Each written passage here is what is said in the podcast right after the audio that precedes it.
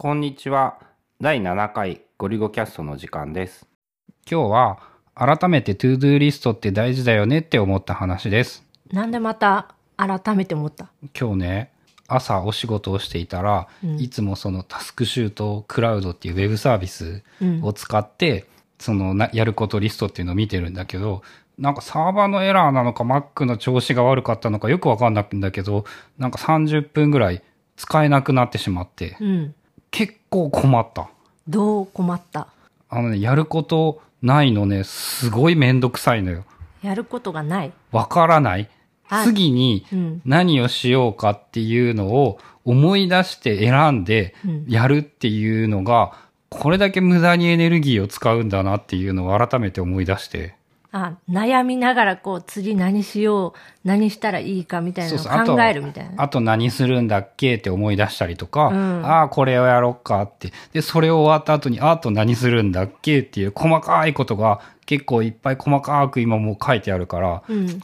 でね、それをやっぱ見てできるっていうのと、ないっていうのがもう全然違う。うん。まあ、確かに朝一番にやることって自分の場合も、あの、手書きの手帳を開いて、うん。あ、そこから決める。うん、というか、ある程度決まってる、その今日やらないといけないことと、うん昨日できなかった、完了できなかったことっていうのは、そのて開いて分かるようになってるから、うん。そこから今日やることっていうのは見える、すぐに。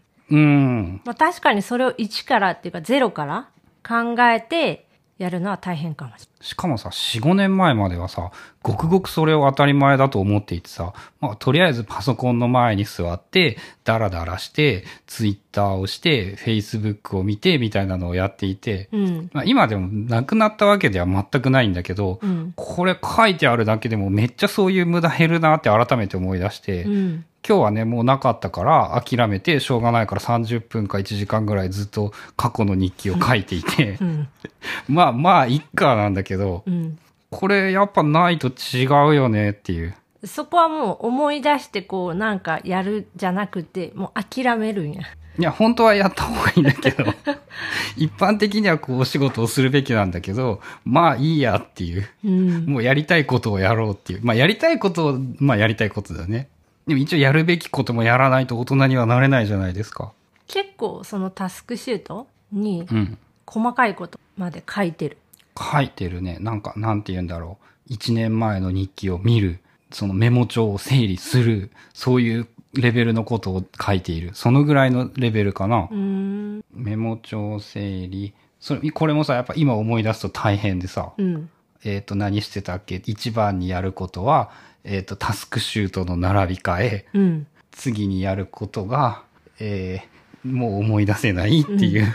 まあそれはだからタスクシュートの画面見ながらだったらそのまま進めていけるっていう。そうそうそう。で、もう一個最近すごいなって思い知ったのが、順番。